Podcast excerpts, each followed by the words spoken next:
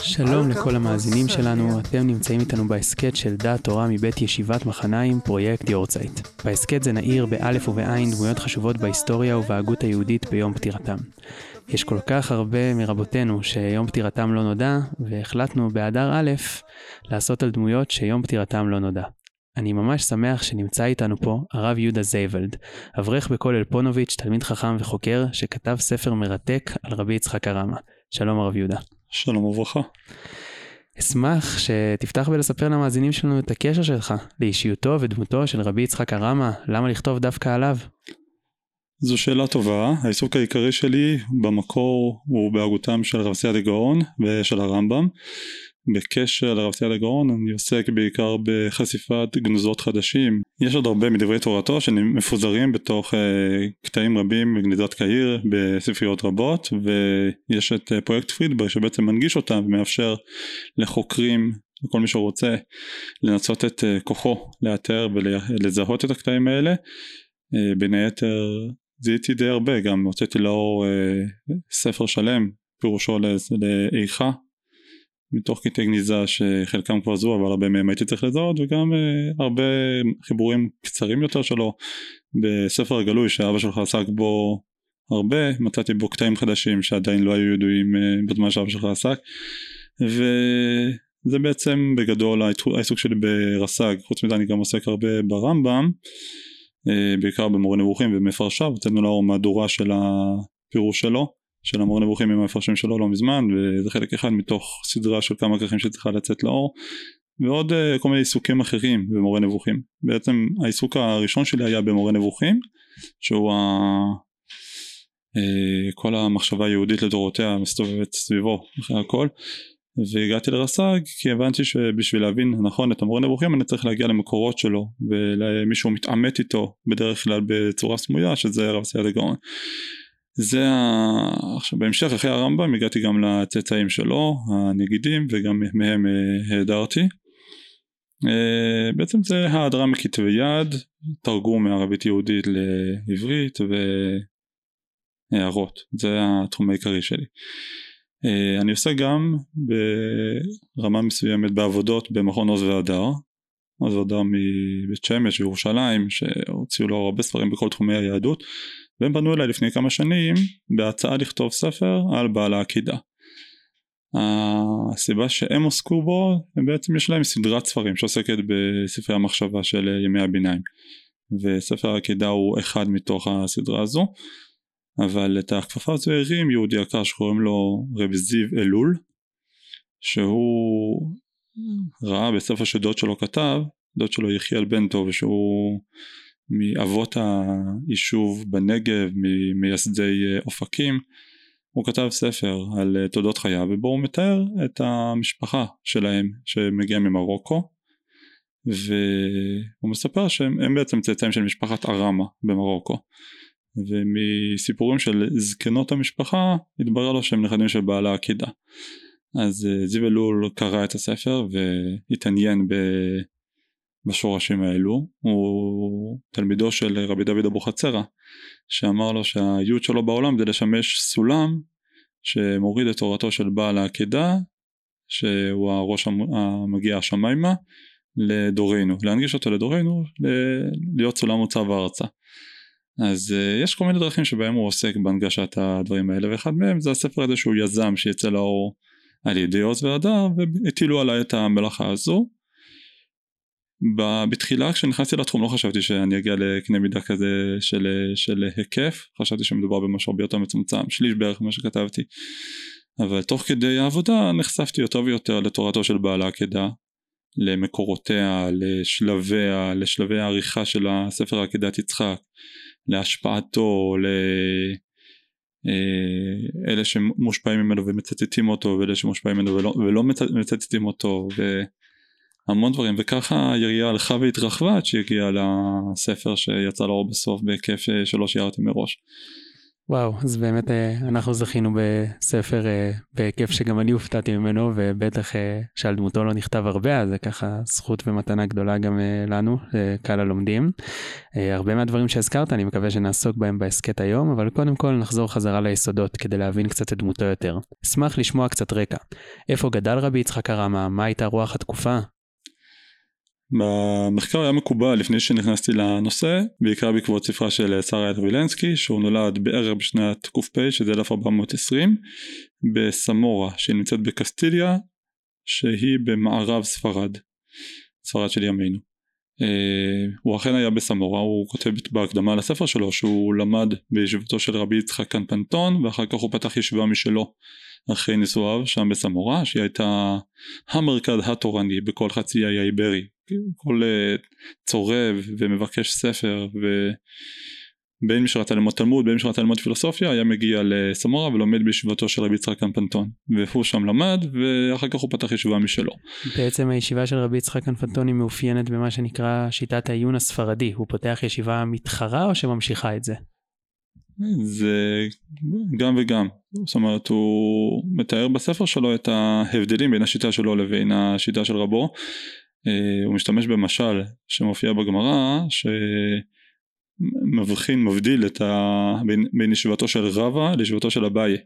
אביי זה הגמרא אומרת מגרמית וגרמי. אה, מוצצים עצמות ובישיבתו של רבא אוכלים אה, ביסרא שמיינה אז הוא מתאר שאצל רבי יצחק קמפנטון זה היה כמו בשר שמן. היה סוג של עיון פורה ומרחיב ובישיבה שלו חתרו יותר לדייק ולהעמיד דברים בצורה מדויקת. אז הוא, הוא מצא את הנישה שלו וכנראה הישיבה שלו הייתה מצומצמת יותר לא היה לו כל כך הרבה תלמידים כמו לרבי יצחק קמפנטון וזה בעצם הידיעות המוקדמות שיש לנו על חייו שהוא נמצא בסמורה בשנות ה-20 לחייו אפשר לומר שזה יוצא בערך ב-1440. עכשיו איפה היה לפני כן? אז ההנחה הייתה שאם הוא חי בשנותיו הצעירות בסמורה כנראה שהוא נולד בה. אבל לדעתי וכך כתבתי בספר אין סיבה להניח כך כי הגיעו לישיבה הזו גם ממרחקים. וכשאנחנו מחפשים בתעודות הספרדיות בכל הארכיונים בספרד אז משפחת הרמה מתועדת דווקא בארגון שהיא בחבל הארץ במזרח ספרד. שם יש לנו בסרגוסה שהיא עיר המרכזית בארגון יש לנו תעודות ממשפחת הרמה ויש להניח ששם הוא נולד. רק הוא גלה למקום תורה לסמורה אולי הוא גם נשא אישה מבנות המקום ולכן הוא המשיך לגור שם ושם הוא פתח את הישיבה. בהמשך הוא נקרא על ידי אנשים מבני ארגון לשוב לארגון ולפתוח שם ישיבה, להביא מתלמידיו שבסמורה, לבוא יחד איתם ולפתוח שם ישיבה, אבל הוא מתאר שהניסיון הזה נכשל כי הבסיס הכלכלי שהובטח לא הופיע, חשבו להתבסס על קופות כמו שכנראה היה בקסטיליה, הקופות שהיו בבתי התושבים שהם הפרישו מכספם לצדקה להחזקת הישיבות, אבל בארגון לא הייתה מנטליות כזו, שם אולי נתאר את זה בהמשך יותר את ההבדלים בין קסטיליה לבין ארגון אבל בסיס כלכלי לישיבות לא היה אפשר אה, להעמיד על פי על בסיס קופות כאלו ולכן אחרי לא הרבה זמן הישיבה נסגרה.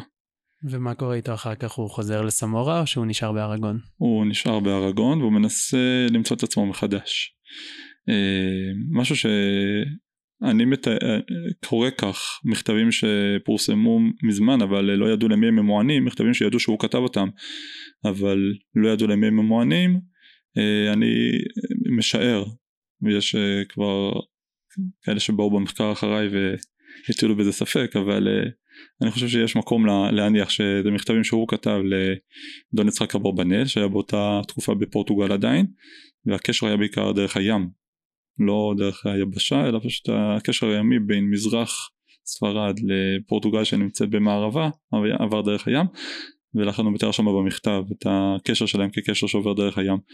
והוא מבקש ממנו להיות איתו בקשרי מכתבים תורניים. זאת אומרת הוא ישלח לו מדברי תורתו וישלח לו בחזרה ויגיבו אחד לשני. ואפשר לנחש שקשר מכתבים כזה מלווה גם בתמיכה כלכלית. ברגע שדון יצחק אברמנאל יעמוד על על אה, העובדה שמדובר פה בתלמיד חכם, אה, מקורי, בעל שיעור קומה, אז הוא גם אה, יעזור לו כלכלית. אז זה בעצם האפיק החדש שבו הוא מצא את עצמו. בשלב יותר מאוחר הוא נקרא לקלעת היוד, שהיא הייתה עיר לא הכי גדולה בארון, אבל עיר כן חשובה ומרכזית, ובה הוא שימש כרב, הוא לא היה רב העיר, אבל הוא היה דורש שם דרשות, הדירה שלו הייתה צמודה לדירת הרב לפי התעודות הממשלתיות, ושם היה לו תפקיד רבני. שם הוא, הוא, בעיקר הוא מחבר את הספר עקידת יצחק, הוא מתחיל לבנות אותו כספר. הוא מתחיל לדרוש, נכון? כן, שם הוא גם דורש, והוא מתאר את הסיבה לדרשות, אה, שזה דבר ש...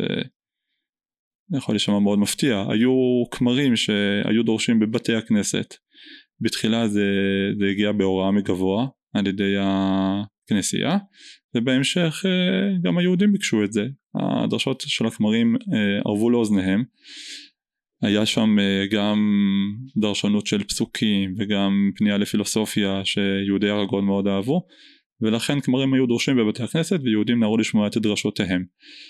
כיוון שזה כבר המשיך גם כשלא, גם כשזה לא הוכתב מגבוה אז המענה שרבי יצחק הרמב"ם מצא היה להעמיד דרשות אלטרנטיביות על טהרת הקודש. הוא ידרוש ויציגו את היהדות כפי שהיא ורב יהודי ידרוש ועל ידי כך היהודים יפסיקו ללכת לדרשות של הכמרים וזה הוא מסביר למה הוא פונה בעצם בדרשות שלו לאפיקים פילוסופיים שהיו חדשים בעצם בנוף לא היו מקובלים עד אז אנחנו ניגע בקרוב באמת ליחס שלו לעיסוק הפילוסופי, אה, זה מאוד מעניין שהוא ככה החליט באמת לאמץ את הצורה ולהחליף את התוכן, אולי יש עוד כמה דברים שבהם אה, הוא עשה את זה.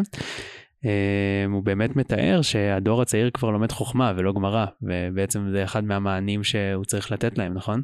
כן, בהחלט. זה נראה, גם בסמורה בעצם היו טענות כאלה שחכמי הדור טוענים שצעירים מגיעים ללמוד לוגיקה שהיא הייתה חלק משיטת העיון הספרדית כדי שבהמשך יוכלו להשתמש בלוגיקה הזו ללימודי פילוסופיה אבל אה, ארגון שמבחינה תורנית היא הייתה הרבה יותר נחותה והיהודים בה בקושי עסקו בתלמוד אז העיסוק המרכזי היה בפילוסופיה.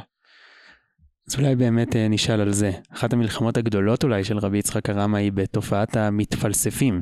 תוכל לספר לנו על זה ועל יחסו בכללי לפילוסופיה, לחקירה? אמ, דבר ראשון באמת המינוח הזה מתפלספים זה מינוח אה, חשוב כי יש להבחין בין פילוסופים לבין מתפלספים וזו הבחנה שכבר קיימת בין ההוגים הפילוסופים עצמם בימי הביניים הם אה, הפילוסופים הרציניים אומרים אנחנו פילוסופים אבל יש גם הרבה שהם מתפלספים שאנחנו מתנערים מהם. אה, ההבדל בגדול הוא שפילוסופים הם אלה שהם באמת אוהבי חוכמה והם עוסקים בפילוסופיה מתוך כורח. הם אה, יודעים שזו הדרך היחידה לברר את השאלות המהותיות לעומת זאת מתפלספים אין להם את התשוקה לחוכמה מה שבעצם פילוסופיה אומרת אוהב חוכמה הם uh, מתעסקים בפילוסופיה כדי לזכות במעמד. הם בדרך כלל היו רופאים בני עשירים וכאלה שכדי uh, לבצר את מעמדם החברתי הם ראו לנכון לעסוק בפילוסופיה כמו שהיום רואים אצל צעירים הרבה, הרבה פעמים שהם בעצם הם מכשירים את החוכמה. כן.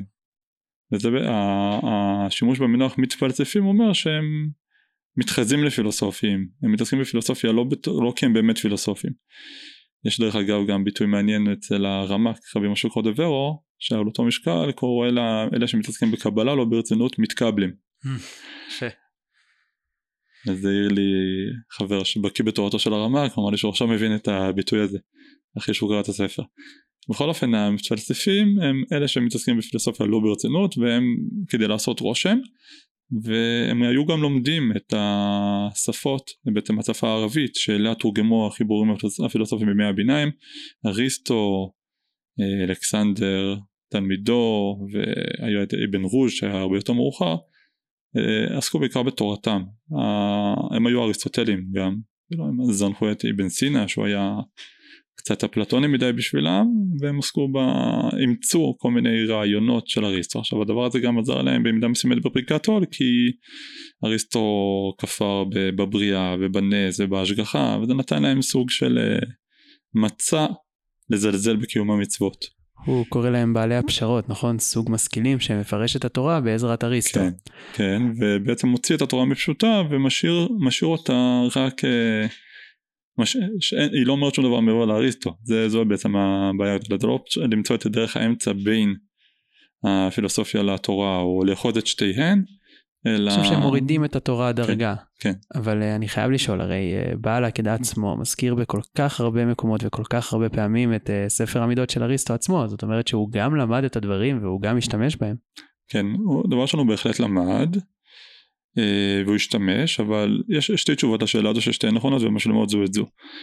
דבר ראשון, אה, כמו שאמרתי קודם, הסיבה שהוא השתמש הייתה כדי לתת מענה לבני הדור שחיפשו את הפילוסופיה. אה, אפשר באמת לראות שהאזכורים הרבים של ספר המידות מופיעים בעיקר במהדורה האחרונה של הספר. אולי אה, תרצה לחזור אחר כך לנקודה הזו של שתי המהדורות. וזאת אומרת המהדורה שבאמת פונה לקהל הרחב. כשהוא מגיע להתקין את המהדורה הזו הוא מצטט אותו יותר. רואים את זה גם במפתח שהוא עשה הר המוריה שהוא מפתח לפסוקי התנ"ך ולתלמוד אבל גם ובעיקר לספרי אריסטו ואלפרבי. זאת אומרת הוא רצה להראות לכל מי שפותח את הספר שתדעו הנה יש כאן אה, הרבה מובאות מאריסטו הרבה מובאות מאלפרבי אתם רוצים לדעת איפה הנה המפתח שיפנה אתכם למקומות האלו. אז אה, זה דבר ראשון כאילו העיסוק בפילוסופיה אה, של אריסטו ואלפרבי כדי למשוך אנשים שמתעניינים בפילוסופיה לעסוק בספר שלו. כמו שהזכרנו קודם. בעצם הדרישה והחקירה פה היא מותרת אבל היא לא הכרחית לא חייבים את זה בשביל להגיע לאיזה מדרגה מסוימת אבל זה היא... ודאי אבל עוד יותר מזה כי, אה, זאת אומרת הוא ודאי סבור שהיא מותרת כי אחרת הוא לא היה עוסק בזה אבל אה, אנחנו יודעים שיש כאלה שמסבירים ככה את העיסוק של הרמב"ם במורה נבוכים שעשה את זה לצורך הנבוכים והוא לא אחז מזה. זה בנוגע לרמב"ם יש לדון אבל אצל בעל עקדה זה, זה באופן מוצהר שהעיסוק שלו בפילוסופיה היא העיסוק הוא בשביל זה. יש גם ביקורת של אה, רבי, רבי דוד מסר לאון מבקר את בעל העקדה ואומר אתה לא פילוסוף רציני אתה בכלל לא מתעניין בפילוסופיה לשמה וכל מה שאתה עוסק בפילוסופיה הוא רק כדי uh, למצוא דרך איך להעביר את הרעיונות שלך. הוא יקרא לו מתפלסף אולי. אבל במובן החיובי כי המטרה שלו היא לא לעשות רושם אלא למשוך את האנשים. כאילו אומר לה אתה לא, לא חיפשת אף פעם פתרון משלך לבעיה פילוסופית שזה אחד מהדברים שכל פילוסוף רציני אמור לעשות. אז זו תשובה אחת. ותשובה נוספת היא שהוא לא עסק בכל החיבורים הפילוסופיים. זאת אומרת כך, זה, זה די היה מקובל לעסוק בלוגיקה של אריסטו, זה בזה עסקו גם בישיבתו של רבי יצחק קמפנטון, אבל הלוגיקה נתפסה כמשהו שונה, שהוא מותר ומוכשר לבוא בקהל ואפילו מצאו לו מקבילות בהיקשים ודרכי המידות של חז"ל כמו שמראה אבירם רביצקי יש לו ספר על זה Uh, עכשיו היו דברים שהיו מחוץ לתחום גם אצל בעל העקידה שזה בעיקר המטאפיזיקה ואפילו הפיזיקה שהיא גם כן מצרנית למטאפיזיקה כמו שהרמב"ם אומר ומה שספר המידות זה משהו אחר ספר המידות הוא uh, עוסק בפוליטיקה כן?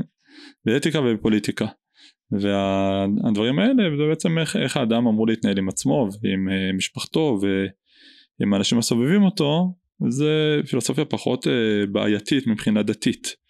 ולכן אין מניעה לעסוק בה.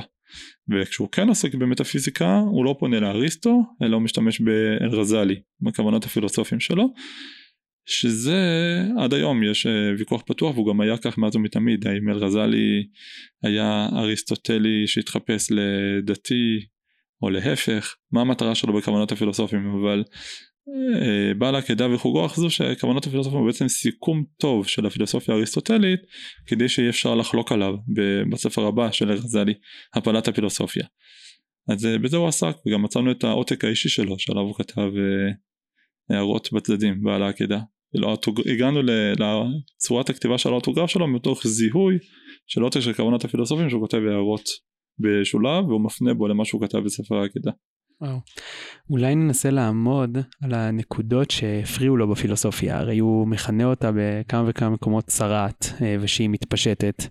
והנה הוא כותב בספרו חזות קשה, שבעצם נועד לנגח או להילחם בתופעה הזאת, אך לבסוף הייתה הפילוסופיה אבן חן ושוחד בחיקם לעוור עיניהם ולסלף דרכיהם, והשתדלו בכל כוחם בחדרי חדרים לבוא בכוח פשרתם, לפייס ולפחת את התורה. מה, מה בדיוק הביקורת שלו?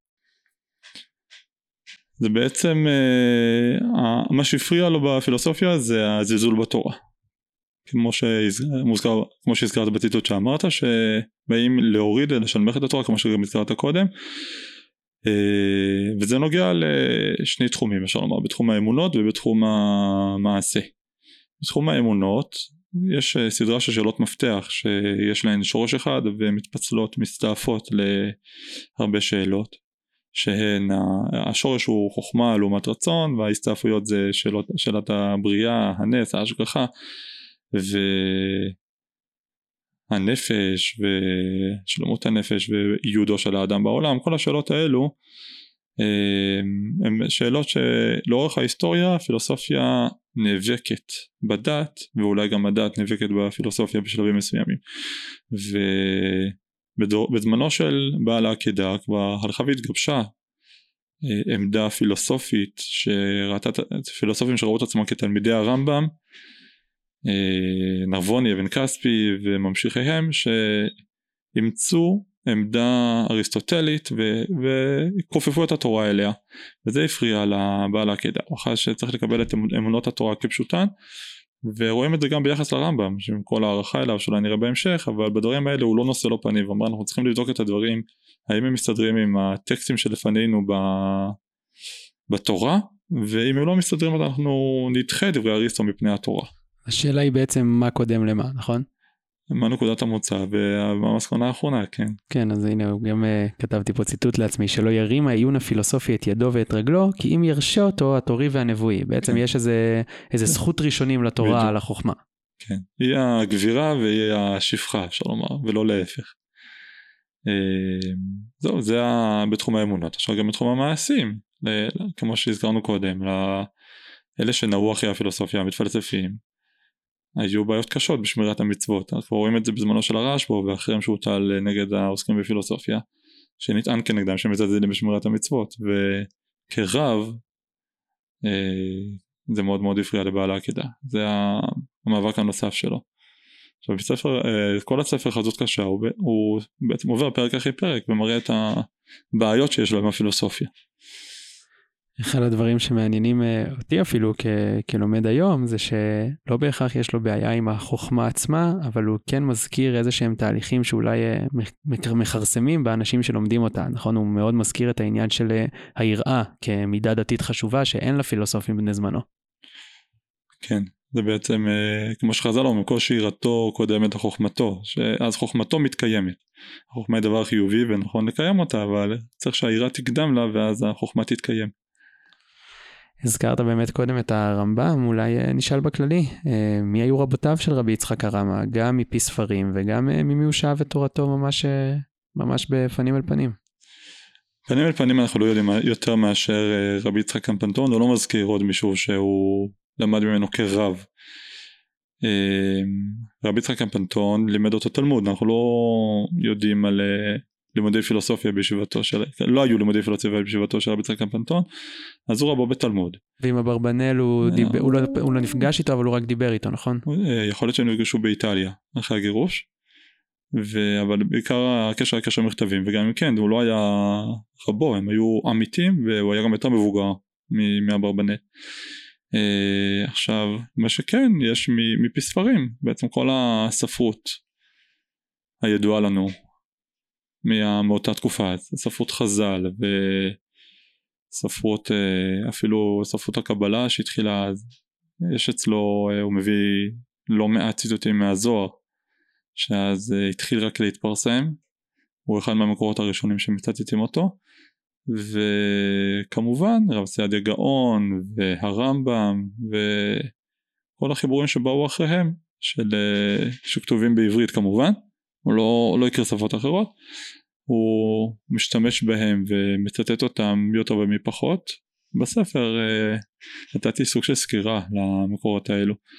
עם אה, רבי ידעיה הפניני שהוא היה פילוסוף אה, קיצוני יש את האיגרת שהוא כתב לרשב"ו שנמצאת בתשובות הרשב"ו א' ת"ח יש לו סיפור מעניין. כאילו הוא מביא אותו אבל הוא לא חולק לו כבוד. בכל מקום שמביא אותו הוא חולק עליו והוא מביא אותו גם בחיבורים שיצאו לאור רק ממש לאחרונה, הפירושים שלו על האגדות, למדרשים, הוא מביא, אבל אה, זה נראה שבאמת היחס הכבוד עומד על הציר של מיקומו של ההוגה בין התורה לפילוסופיה. ככל שההוגה יהיה יותר קרוב לתורה, ככה היחס של כדי עליו יהיה יותר מעריך, וככל שהוא יהיה יותר פילוסוף, אז הוא יביא אותו ויחלוק עליו.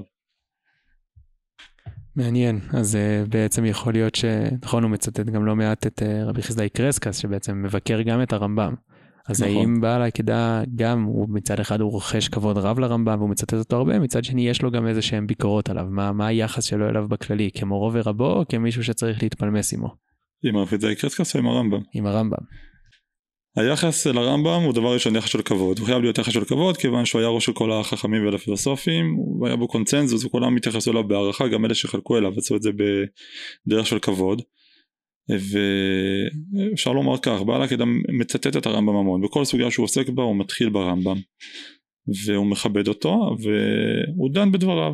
עכשיו לרוב כשהרמב"ם יכריע כמו הפילוסופים אז הוא יחלוק עליו חוץ מבשאלת הנפש שבה הוא כן אה, מאמץ את עמדתו של הרמב"ם למורת רוחם של אה, חכמים יותר שמרנים בהמשך כמו רבי שמואל יפה בעל יפי תואר שמבקר אותו על זה. אבל ברוב המקומות בסופו של דבר הוא לא יקבל את עמדתו, של הרמב"ם והוא יבקר אותה. עכשיו הצורה שבה הוא עושה את זה אנחנו מוצאים בהבדל בין המהדורות שלו. במהדורה הראשונה הוא יותר בוטה אפשר לומר נגד הרמב"ם ומציג את העצמאות שלו נגדו שאנחנו צריכים לדון בכל שאלה ללא משוא פנים ולראות מה נראה לנו ומה יוצא לנו מהתורה במהדורה האחרונה שאותה הוא הועיד לפרסום היחס שלו לרמב"ם הוא כבר יותר מכבד אולי אפילו במינוח במהדורה הראשונה הוא קורא לו לרוב הרמב"ם במהדורה השנייה הוא קורא לו המורה ו... מה ההבדל בשנים בין המהדורות? אנחנו לא יודעים בדיוק בשנים מה... בשנים שלו כמה זמן הוא כתב סך הכל גם את החיבור? כן אין לנו מיקוד מדויק. אנחנו יכולים להניח שהוא התחיל לכתוב את המהדורה הראשונה בערך בריכ"ה רי"ל ואת המהדורה השנייה כשהוא הגיע לקהלת היוד ברמ עד uh, הגירוש והחתימה הייתה כבר אחרי הגירוש. בשנתיים שלוש שהוא חי אחריו. Uh, עכשיו רואים גם יש לנו אותם דברים אותם טקסטים שמופיעים בשתי המהדורות ויש גם את בהקדמה שהוא מתייחס לרמב"ם. אנחנו יכולים לראות איך שהוא מתייחס אליו במהדורה הראשונה ושהוא מתייחס אליו במהדורה השנייה. במהדורה הראשונה הוא כותב אנחנו נדון בכל דבר בצורה עצמאית במהדורה השנייה הוא כותב הוא בענווה ובשפלות רוח שאנחנו חייבים לדון בקרקע לפניו ולראות האם באמת דבריו נראים לנו או לא. הסגנון הרבה יותר uh, מכבד ומתוך הצטנעות כשהוא מדבר כלפי הרמב"ם. אתה חושב שזה קשור לאיזשהו קילומטראז' פילוסופי שהוא עובר או עניין של בגרות או עניין של למידה יותר? אי אפשר לדעת ויש גם אפשרות כל האפשרויות האלה אפשריות ויש גם אפשרות של, אה, רביעית שהוא בספר שהוא פונה לציבור הרחב הוא רוצה לכתוב אותו בצורה יותר פוליטיקלי קורקט. יפה, הגיוני מאוד. אם כבר הזכרנו באמת את uh, חיבורו הגדול uh, עקדת יצחק שעל שמו הוא קרוי, uh, לכאורה זו פרשנות על המקרא, אבל באופן ממש בלתי רגיל. הייתי שמח שתספר קצת איך הספר בנוי, האם זה חידוש ביחס לפרשני מקרא אחרים, האם צריך להסתכל עליו בכלל כפרשן מקרא? יש חלקים מאוד גדולים בפירוש שהם ממש פרשניים מבחינת אה, המהות שלהם, התוכן שלהם אפשר לחלץ אותם ולהציב אותם כפרשנות סביב טקסט בלי קשר למבנה הגדול של הספר והפירושים שלו הרבה פעמים ממש אה, משובבי לב מבחינת הפשט והרעיונות היפים שלהם. המבנה של הספר הוא כן מבנה מורכב ואפילו קצת מפחיד ומרתיע את ה... קורה בין ימינו ולא רק בימינו. אה, כל, יש למעלה ממאה דרשות בספר, שערים קוראים לכל אחד מהם, וכל שער מורכב משני חלקים, דרישה ופרישה. החלק השני הוא הפרישה, ושם יש בעיקר את הפרשנות, וגם החלק הזה של הפרשנות לא מופיע בתור אה, פרשנות לפי סדר הפסוקים כמו שעושים פרשנים אחרים פרשני מקרא אחרים, אלא בתחילה יש רשימה ארוכה של קושיות, שאלות, ואחר כך יש uh, מעבר לביאור הפרשה, שבמהלכו עונים על השאלות האלו. עכשיו, uh, בניגוד למה שאפשר לחשוב, זה לא שיש פה איזה רעיון אחד שעונה על כל, הש... כל השאלות בבת אחת. שלכן uh, המבנה מחייב להקדים את כל השאלות, ואז להגיד את היסוד ולתרץ. לפיו את כל הקושיות ולהסביר את הפרשה. הרבה פעמים על uh, התשובה לשאלה אחת היא נקודתית עם uh, תשובה אחת ואחרי זה הוא עובר לשאלה הבאה ועונה גם עליה אין קשר בין כל השאלות. וצורת הכתיבה הזו היא צורת כתיבה שמאפיינת את אותו דור. גם uh, רב יצחק אברבנאל כותב כך וגם אחר כך האלשיר כותב כך ויש עוד uh, צורת כתיבה ש, של דרוש. עכשיו מה שעוד דבר שמאפיין דווקא את בעל העקדה זה החלק הראשון שהוא הדרישה ושם הוא לוקח נושא פילוסופי שקשור איכשהו לפרשה ומפתח אותו באופן רעיוני ודן בו על כל השיטות שיש בו והראיות ומה שנראה לא להציע בסוגיה לא תמיד יש קשר בין הדרישה לבין הפרישה זה שוב שני חלקים שלא קשורים דווקא אחד לשני. את הדרישה הוא ממש אה, דרש בבתי כנסיות בספרד או שאנחנו לא יודעים אם אה, לפי מה שהוא כותב כן לפי מה שהוא כותב הדרישה זה דרשות שהוא, שהוא דרש וכנראה גם הפרישה. אה, אפשר להניח שהוא רצה בדרשה הזו לתת מענה לקהלים שונים אלה שרצו משהו פילוסופי ואלה שרצו חלק אה, ביאורים לפרשה כל אחד נמצא בדרשות שלו ואחר כך בצבא שלו את מה שהוא מחפש. אמנם השם כדת יצחק אולי אה, מתבקש בגלל שזהו שמו אבל uh, יכול להיות שיש פה משהו קצת מעבר דיברנו קודם על היראה ועל האמונה כאיזשהו משהו שצריך להרים את קרנו uh, לפני העיון הפילוסופי יכול להיות שעקדת יצחק זה גם איזה מודל חשוב עבורו. בתור יראה כן יכול להיות, הוא מנמק את הבחירה בשם הזה בסוף ההקדמה, אבל אה, אפשר תמיד להוסיף. מה שעומד באופן לא מודע, או שהוא מודע והוא לא רוצה לכתוב, הכל יכול להיות. ציינת קודם את המפתח שהוא כותב את הר המוריה, זה היה נפוץ בעצם כבר לעשות אה, מפתחות לספר של עצמך, או שזה איזה חידוש? זה דבר אה, די מחודש, לא, סגנון כזה של מפתחות ודאי לא היה מצוי בעצם mm-hmm. המפתחות הוא עשה שני, שני סוגים של מפתחות מפתח אחד זה רשימה של תוכן הפרקים תוכן מפורט לפי סדר הפרקים כל, כל השאר מה, מה הוא מכיל ויש גם מפתח אה, לפי פסוקים ולפי שהזכרנו קודם פסוקים מאמרי חז"ל וספרי פילוסופיה שזה ודאי לא היה המפתח מהסוג השני. זה תודעה ממש מפותחת של הפצת ספר ומה אתה רוצה כן, להשיג בזה. כן, להנגיש אותו כמה שיותר. אה, מעניין שלא תמיד המדפיסים בחרו להדפיס אותו. להדפיס, כן. בכל זאת דבר זר להם אולי. כן. אה, עוד דבר מעניין הוא שהוא גם ראה את זה כחלק מהחיבור ואפילו כתב לזה שיר פתיחה שלא השתמר, ב, לא, לא הדפיס אותו בסוף אבל הוא השתמר בקובץ שירים שאסף אה, חכם ספרדי בן הזמן. ושם יש ממש, רואים שזה חיבור שראוי אפילו לשיר. מעניין, אז באמת הוא, הוא לא רואה בתורה, נכון, כשהוא מפרש אותה, הוא לא רואה בה סתם אגדות ו, וסיפורי עמים, וזה גם לא תמיד התיאור הפשטי זה מה שהוא רוצה להיצמד אליו, יש עניין להגיע לאלגוריה, אבל לא כל אלגוריה, יש לו שם איזה, איזה קו דק, נכון? יכול כעת את ההתייחסות ישירה לשאלה הזו של אלגוריה לעומת אה, פשט, שזו שאלה שהייתה במוקד הוויכוח בין התלמודים לבין הפילוסופים והמקובלים. המקובלים דווקא היו בצד של הפילוסופים בעניין הזה. הוא כן אה, אליגוריסט, הוא בהחלט אה, מקבל אליגוריות. אין לו בעיה עם אה, פרשנות אליגורית. אבל אני חושב שהוא הולך בזה כמו רבי יצחק אברבנאל שהתנגד לאלה שהלכו עם הפרשנות האליגורית ואמרו שהסיפורים לא הראו בכלל. ש... אה, סיפור אדם הראשון אה, הוא רק משל למה שעובר על כל אדם וגן עדן והגירוש ממנו הם תופעות שקורות לכל אדם ולא היו בכלל בהיסטוריה. הם אומרים הסיפורים האלה קרו אבל יש להם גם את המסר האליגורי הרעיון שעומד מאחוריהם. יש באמת התכתבות של אה, כנראה התכתבות של רבי יצחק אברבנאל ובעל העקדה על הפרק השני בחלק ראשון של מורה נבוכים שעוסק בחטא הדת ושם הם דנים בפרשנות אבל אה, לא יודע אם עוסקים בשאלה הזו של האליגוריה שם. מעניין. אז אנחנו באמת מדברים על כל מיני חידושים שרבי יצחק הרמא חידש. אשמח אם תוכל אולי לעמוד על כמה מעיקרי משנתו. אולי בעיקר גם דווקא בדברים שהוא חידש אבל גם בדברים שבהם אה, הוא המשיך. דבר ראשון זו שאלה קשה. קשה למצוא לבודד כי הוא עסק בכל קשת הנושאים של המחשבה היהודית ובכל נושא שהוא עוסק בו יש לו איזשהו חידוש שהוא uh, בעצם למצוא נקודת אמצע בין התפיסה הפילוסופית לבין התפיסה הדתית וכל פעם הוא מוצא את זה באופן מקורי לא משהו שאפשר לצפות מראש ויש לו די הרבה חידושים בגלל זה uh, לבודד חידוש מיוחד יש לו את התיאוריה המעניינת בנוגע לשאלה של הנס, הנס והטבע.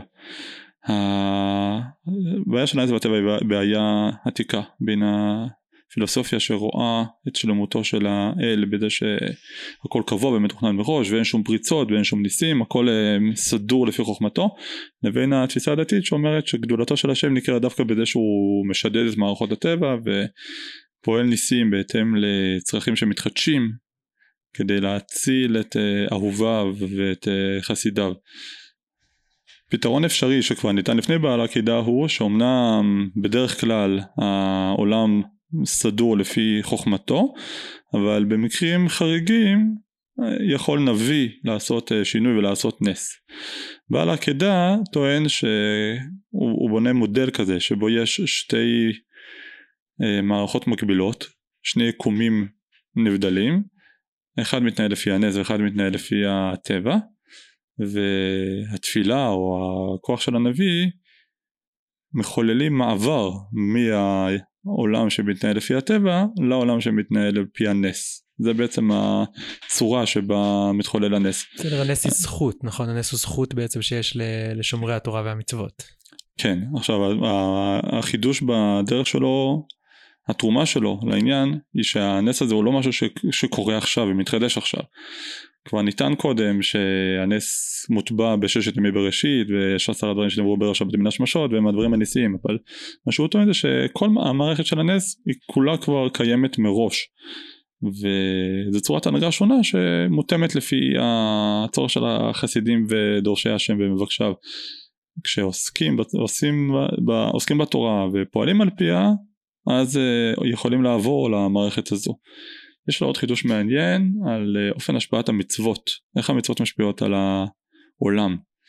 אז uh, הוא שואל לצורך זה מושג מוזיקלי של תהודה שכשמפיקים מיתר מפיק...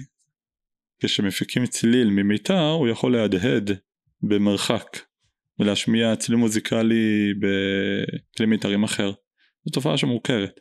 הוא משתמש בזה כדי uh, לתאר את האופן שבו אנחנו משפיעים על היקום כולו. במעשה המצוות שלנו אנחנו פורטים על uh, המיתרים כביכול ועל ידם אנחנו מחוללים את השינויים המתבקשים כל השפע מתנהל uh, בצורה הנכונה זה בעצם uh, משהו ש... מודל שמזכיר קצת את המודל הקבלי. דרך הפילוסופית אולי לעשות את זה. כן המשל הוא, הוא, הוא מתפעל כל כך מהרעיון הוא מקדיש איזה פרק בתוך שער שנקרא ניגון העולם שזה הצורה שבה העולם מתנהל. מעניין אחד החידושים שלו שאולי הכי תפסו אותי זה החידוש על, על תורת העיקרים. על זה שיש עיקרים ייחודיים ליהדות שמבדילים אותה בעצם אה, מהחקירה ומהחוכמה ואולי פה זה אולי זה חידוש צורני אבל זה, זה היה לי רעיון יפה שהוא כל עיקר הוא מחבר למצווה מסוימת על פי לוח השנה נכון זה תופס איזה חלק מאוד משמעותי. כן זה בעצם אה, שער אחד שבו הוא, מגדי, הוא עוסק בעניין הזה בשער ס"ז שם הוא מסדר את עיקרי האמונה חידוש העולם יכולתו המוחלטת של אה, השם על הטבע לכפות את הטבע לשנות אותו. אמיתת הנבואה ושבכלל זה תורה מן השמיים ההשגחה מחילת העוון שזה בעצם משהו שאנחנו לא מוצאים אצל אה, פילוסופים אחרים אצל הרמב"ם לא מוצאים את זה כעיקר אמונה השכר והעונש והעולם הבא את כל אלה הוא לוקח ומראה במהלך אה, פרשני ודרשני שכל אחד מהם קשור לאיזשהו אחד מהחגים והעבודה שלנו בחג הזה היא לפתח ולחזק את האמונה בעיקר הזה כן, זה בהחלט שער מעניין, השער ס"ז. זה באמת מבוא ממש מעניין לסוג עבודה דתית שקשורה גם בחגים ובלוח השנה ואיך הם מתבססים על, על נקודות מרכזיות באמונה היהודית. הזכרנו את כל היחס שלו לפילוסופיה ואולי גם פה יש איזה חידוש, כבר אה, הכרנו מתנגדים לפילוסופיה ולחקירה לפני אה, רבי יצחק הרמה. אחד הדברים המעניינים שתפסו את עיני זה שהוא כותב, ואולם הסיבה הפנימית אשר הניעה החכמים האלו לשבש הכתובים ולבטל האותות והמופתים היא אשר נתמ... התמעטה דמות האדם בעיניהם, ובפניהם צלמו יתבזה. בעצם הקישור הזה ש... שהפילוסופיה היא דווקא לא בעד האדם ולא תופסת את האדם והיא לא בהכרח אה, תופסת פה איזה צלם מאוד גדול שלו, אלא אולי אפילו הפוך, אולי היא מורידה את קרנו בעיניה. נקודה שתפסה אותי. כן, זו באמת נקודה מעניינת. אנחנו יודעים באמת ב... אצל הפילוסופים ובנקודה הזו גם אביתי קרסקס הוא פילוסוף שהדוטמיניזם הוא אצלם משהו אה, מהותי ודטרמיניזם בעצם שולל את הייחודיות של האדם כבוחר וכשהוא פועל רק כחלק מהטבע אז אין לו שום ייחוד כאדם. אה, יכול להיות שהוא מתכוון לנקודה הזו שחסרה בפילוסופיה שדווקא הדת נותנת את החירות ואת המשמעות העמוקה לאדם כאדם. אחד הדברים שתמיד מעניינים אותי בחכמינו זה מצד אחד כמובן אה, כתביהם ואיך שהם השפיעו ומה שהם עשו לדורות אה, ומצד שני גם אה, אולי הדברים קצת היומיומיים איך הם הנהיגו קהילות אני חושב שאפשר ללמוד בזה הרבה פעמים לשאלות דורנו מבחינה חינוכית ורציתי לשאול באמת בפירושו לתורה מדי פעם הוא מבליח אולי את, את יחסו של את יחסו שלו להנהגת קהילה איך קהילה צריכה להיראות איזה אתגרים עלו בפניו איך הוא פתר את האתגרים האלו. קודם כל כמו שאמרנו קודם כל החיבור הזה הוא בעצם סוג של התמודדות עם אתגר שהיה בדורו בין הנהייה אחרי הפילוסופיה לבין שמירת הדת והוא ההליכה לדרשות של הכמרים והמענה שזה גם זה בעצמו כבר מראה שהצורה של החיים צריכה להיות מתוך קשב לבעיות ולמצוא פתרונות לבעיות הדור. אבל יש את הדוגמה, אפשר לומר דוגמה קלאסית שגם אומצה על ידי פוסקי הדורות והיא שאלת היחס לבתי בושת שנמצאת אצלו. זו הייתה תופעה כאובה שחצתה מגזרים ו- ולאומים וגם הנוצרים התמודדו איתה עם אה, אנשים שבשולי העם שנדרשו לבתי בושת והנצרות החליטה למסד את זה כמו שבכל ארמון יש תעלת ביוב שמזרימה החוצה את הביוב כך צריך בשולי הערים להעמיד בתי בושת כדי שמי שצריך ילך לשם ואפילו גבו מיסים זה היה מוסדר וחוקי כולל אה, גביית מיסים. עכשיו אה, יחס בין עמים שונים היה דבר שהנצרות לא הסכימה ולכן הם דרשו מהיהודים להקים בושת, בתי בושת יהודיים שבהם ישבו יהודיות ויתנו את שירותיהן והיו חכמים שחשבו לאמץ את הדרישה הזו גם מבחינה פוליטית כדי להיענות ולא לצאת למריבות עם השלטון וגם מבחינה דתית כדי להציל יהודים מאיסור גויה, נידה וכאלה. אז אה, היה כאלה שאמרו טוב ניקח נאמץ את זה ונמעיט בייסורים. באה לעקדה בעקבות אה, הראש והריבה שכבר גם כן התנגדו למיסוד הזה מקדיש שער שלם בספר שלו לזה והוא מדבר על חטאת סדום למה חטאת סדום הייתה חמורה יותר מחטא פילגש בגבעה שבעצם מבחינת המהות הוא הרבה יותר חמור מה שקרה שם. אה, העיקרון שהוא מחלץ מתוך השאלה הזו הוא שחטא ממוסד גם אם הוא חטא קל יותר הוא הרבה יותר חמור מחטא מקרי שאדם חוטא כי יצרו תוקפו ולכן אה, בסדום שהחטא היה ממוסד הוא היה הרבה הרבה יותר חמור מחטא פילגש בגבעה שזה היה סוג של אה, פריצה מקומית. אה, לכן הוא טוען שאם מישהו צריך את הדברים האלה שיעשה את זה בצורה לא ממוסדת עצם המיסוד הופך את החטא לחמור הרבה יותר בצורה שאנחנו לא יכולים לאפשר. והרבנים בכל הדורות התייחסו לעיקרון הזה גם כשהם דיברו מבחינה הלכתית בשאלות של מיסוד חטאים שונים למשל למסד שימוש בחשמל בשבת אה, בצורה של מלאכות דרבנן לעומת עשיית מלאכות דאורייתא ב... כשצריכים אבל בצורה לא ממוסדת. למשל על זה מדבר אה, הציץ אליעזר. יש אה, כל מיני שאלות שבהם רואים גם כן את ההשתקפות של אותה שאלה עתיקה האם חטא ממוסד חמור יותר. אה, וזהו כמו שאמרת זה גם אה, מראה את ההיענות שלו לאתגרים שהתקופה מעוררת ואת הצורך לתת מענה ולראות איך, אה, איך מה התורה אומרת על זה. זה גם הבנה חברתית או קהילתית או סוציולוגית בעצם מאוד מתקדמת להבין ש, שמיסוד של משהו יכול להשפיע לרעה גם אם, גם אם זה פחות חמור. כן, הוא לא מדבר דווקא על ההשפעה, הוא רואה את החומרה גם במיסוד בעצמו, אבל אה, אה, זה כבר אולי הבחנה פסיכולוגית, שחטא ממוסד, אה, כאילו, ברגע שזה לגיטימי כבר, ולכן הרבה יותר קשה לשוב ממנו. מעניין.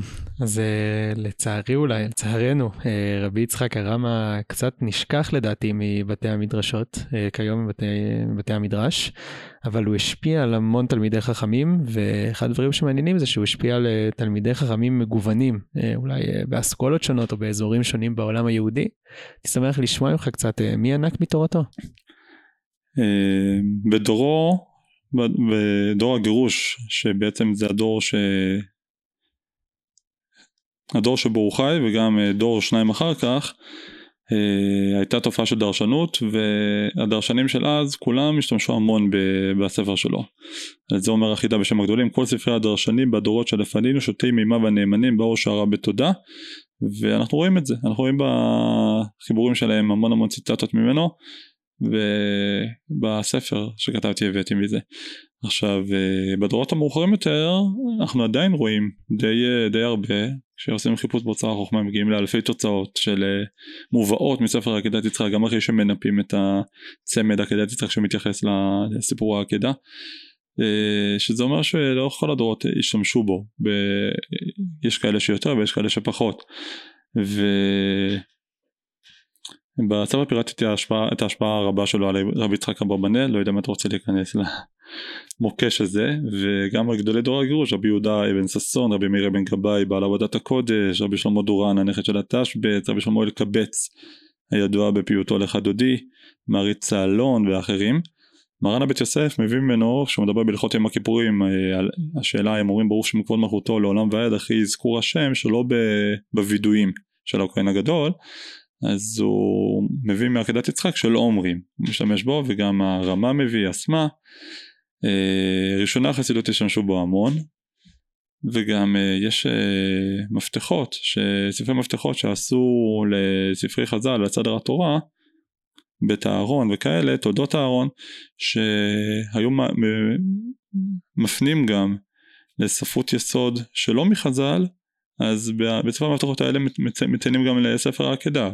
זה די ברור להם שאנשים יחפשו איפה, איפה העקדה מדבר על הפסוק הזה?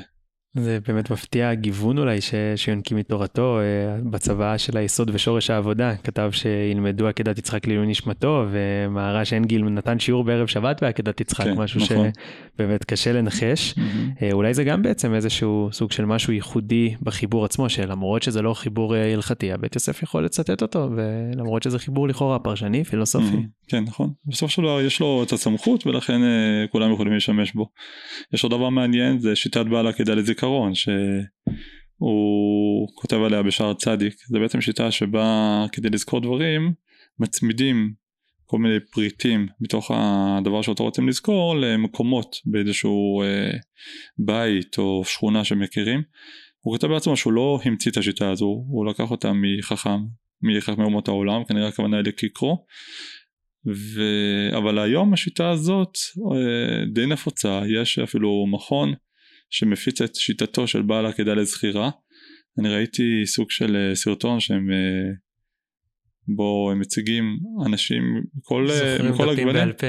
כן, הם מציגים גם מכל, ה, מכל החוגים, אנשים שלא היה להם טעם בלימוד כיוון שהם לא זכרו מה שהם למדו, הם סוג, היה להם סוג של איוש כזה, ואז שהם התוודעו לשיטה הזו הם התחילו לקבל טעם בלימוד ולזכור דפים ומסכתות שלמות, אז זה עוד סוג של השפעה של בעל העקדה. הוא, לא, הוא לא כותב על זה רק כשיטה, נכון? הוא, יש לו שם איזה מהלך שהוא בעצם חושב שזכירת התורה זה גם סוג של מצווה, כן, רק לזכור אותה. Mm-hmm, נכון.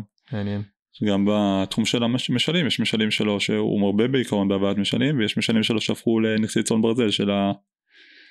אה, כמו? כל הפרשנים. יש את המשל המפורסם של המראות, שמלך ביקש משני ציירים לפאר את, אה, לצייר את קריאות, כן, מופיע בסיפורי רבי נחמן אחר כך, נכון? נכון. ובאמת רבי נחמן למרבה הפלא למרות שהוא מתנגד גדול לפילוסופיה ויש אפילו מקום יותר שהוא מדבר נגד בעל העקידה כפילוסוף אבל הצורה שבה הוא מצטט את ה... מספר את הסיפור הזה היא מצביעה שהוא ראה את זה בעקידה כי במקורות האחרים זה גם מופיע בשינויים אה, משמעותיים ממה שהוא מביא. אה, הסיפור המפורסם שאחד עמל וצבא והכל והשני רק אה, העמיד מראות מלוטשות או ליטש את הקיר כדי שבו ישתקפו כל המראות האלו ומשתמשים המון במשל הזה יש כאלה שלוקחים ממנו את ה... שהוא צדק זה שליטש, יש כאלה שאומרים שלהפך.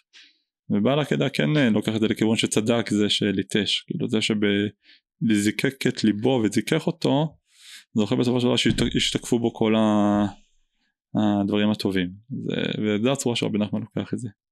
מעניין מאוד. אה, הייתי שמח שתספר קצת לכאן המאזינים אה, אילו עוד ספרים כתב רבי יצחק הרמה חוץ מעקדת יצחק ובמה הם עוסקים. יש את הספר חזות קשה שכבר התחלנו קודם שהוא בעצם ספר נגד הפילוסופיה ויש אה, פירוש של המגילות לחמשת המגילות שהוא חיבור ממש פרשני אפילו לא בצורה של הדרשה אלא לפי סדר הפסוקים הוא שואל, הוא שואל ועונה ומסביר. כל מגילה אבל עוסקת גם באיזה רעיון מסוים לא? כן, על כל מגילה הוא כותב בהקדמה שיש, אה, צריך להתבונן מה הרעיון המרכזי שלה והוא מראה לאורך המגילה את המשמעות. יש לו גם ספר יד אבשלום על משלי שאותו הוא כתב בעקבות פטירת חתנו רבי שלמה זמן קצר אחרי שהם התחתנו. רבי שלמה גם היה תלמיד שלו לפני, שהם, אה, לפני שהוא התחתן עם ביתו והם למדו את משלי יחד. והוא קרא לספר אבשלום על שמו והוא משלב בו מדבריו. אז זה עוד אה, חיבור שלו. חוץ מזה הוא כתב פיוטים בקשות אגרות אה, די הרבה דברים שנאספו על ידי מחברים שונים. מעניין. בעיניי רבי יצחק הרמה הוא מודל מרתק של אה, אימוץ חקירה מחד, אבל אה, גם ביקורת על פילוסופיה שיכולה לפעמים להשחית את אה, יראת השם מאידך. מה לדעתך יש לדור שלנו ללמוד ממנו כיום? אם אנחנו ככה מנסים קצת להחזיר אותו לתוך בתי המדרש, מה, מה אנו יכולים ללמוד מבעל העקדה? אני חושב שיש משהו, בעצם ההופעה שלו כהוגה שבא לגשר בין, בין עולמות. ובזמנו המלאכה הייתה לגשר בין התורה לבין הפילוסופיה ומשהו דומה קיים גם בימינו. אני זוכר שבתחילת היכרותי עם זיו אלול שעבדתי יחד איתו ב... ב... בספר הוא ליווה את כל מיני דברים שהיו צריכים אז הוא אמר לי שהוא רואה בו גם כן מודל לחבר והוא גם עוסק בזה הוא בעצם התפקיד שלו זה ניהול הוא מדבר עם אנשים והוא אומר להם רעיונות של בעל העקידה והם ממש אה, קונים את זה כי יש בו משהו שבא לחבר עולמות. ב- בימינו מה שצריך זה לחבר את התורה עם העולם המערבי שבתוכו אנחנו חיים. אה, הציונות הדתית ממש אה, יושבת על, על המקום הזה של חיבור בין עולמות אבל כל אחד ואחד גם אם הוא מתנתק יותר מהתורה או מתנתק יותר מהמערב הוא חייב ברמה כזו או אחרת למצוא דרך לגשר ביניהם והעיקרון הזה של בעל העקידה שאנחנו לא מתעלמים ולא דוחים אלא מנסים למצוא איך לגשר לפעמים מתוך יצירתיות אפילו זה מודל שכל אחד יכול לאמץ זה בגדול יש גם הרבה רעיונות שאפשר לקבל באופן פרטני חוץ מהמסגרת הרחבה הזו של, של גישור בין עולמות. אשמח uh, לסיום ככה הרב זייפלד uh, ללמוד איתך קטע מדבריו של בעל העקדה איזה קטע שאתה אוהב או שנראה לך מתאים.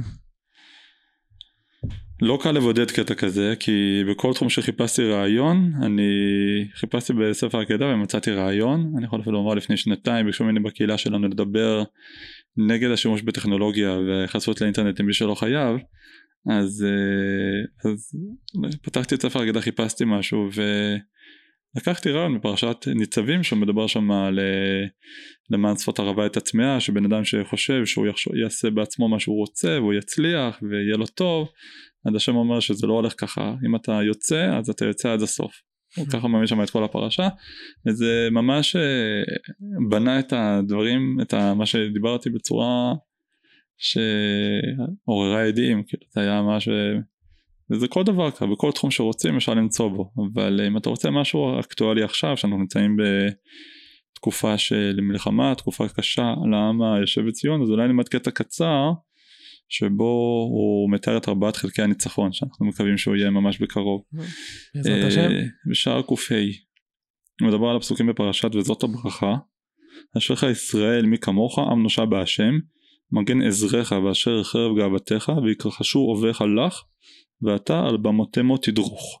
הוא כותב כך שהניצחון אתה רוצה שנקרא אותו בלשונו או שאני אומר אותו כפרפרזה במילותיי? מה שתרצה אפשר גם בלשונו ביחד. אני חושב שיש משהו כבד כזה כשקוראים את המילים בפרט שזו שפה של ימי הביניים, אני אתן את זה כפרפרזה. הוא אומר כך, שכדי שהניצחון יהיה ניצחון שלם צריך שיהיו בו ארבעה חלקים.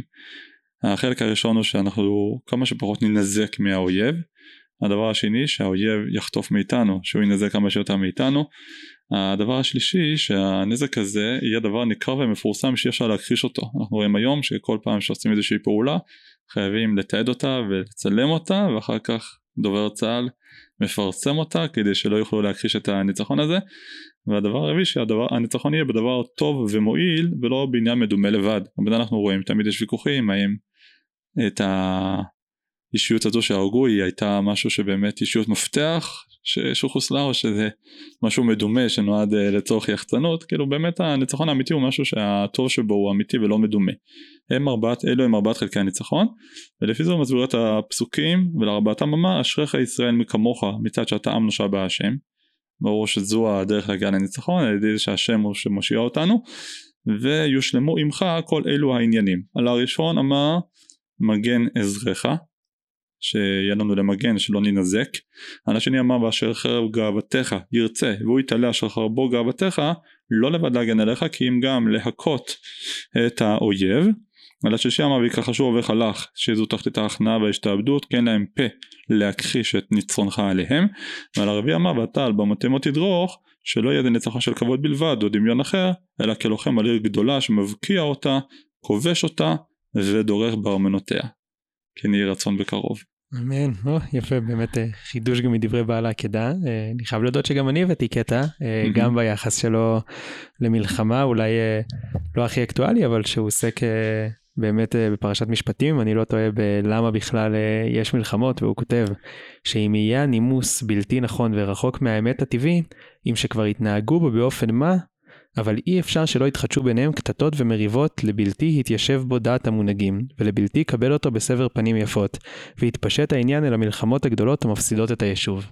בעצם המחשבה שמלחמה היא יכולה להתחיל ממשהו מאוד קטן, ממידות מושחתות, מדברים כאלה, אבל היא, אבל היא משחיתה את היישוב, וזו נקודה שתפסה אותי גם בימים אלו. לסיום, לאנשים שמתעניינים בתורתו של רבי יצחק הרמה ושמעו את ההסכת שלנו ואולי רוצים קצת uh, להרחיב עליו, אז uh, זה נכון שאפשר לפתוח את חזות קשה או את uh, הספר של, uh, את הספרו עקדת יצחק בעצמו, אבל, uh, אבל הדברים קצת מורכבים. אז אולי uh, מה היית ממליץ להם לעשות? Uh, הפירושים לפעמים כל כך ארוכים, איפה להתחיל, מה, איפה להתמקד, מה יכול לעזור? הייתי אומר כך, בשביל ההיכרות uh, הראשונית, מי שמעוניין להכיר את הרעיונות ו... לטעום אותם ולמשך אליהם אז יש אה, שני ספרים מעובדים של הרב שלומי כהן שלוקח כל שער ולוקח את הרעיון המרכזי שבו ומציג אותו בשפה, קולחת ועכשווית וגם מציג את הדעות של הפילוסופים האחרים של ימי הביניים שחלקו עליו לפעמים. אז זה מבוא מצוין מי שמעוניין להכיר ולהתבשם אז זה מומלץ. מי שרוצה לעסוק בתורתו של בעל עקדה עצמו ומתקשה לפעמים להבין את המינוחים הפילוסופיים או, או שדבריו קצרים או שהם משובשים בגלל דפוסים שהשתבשו.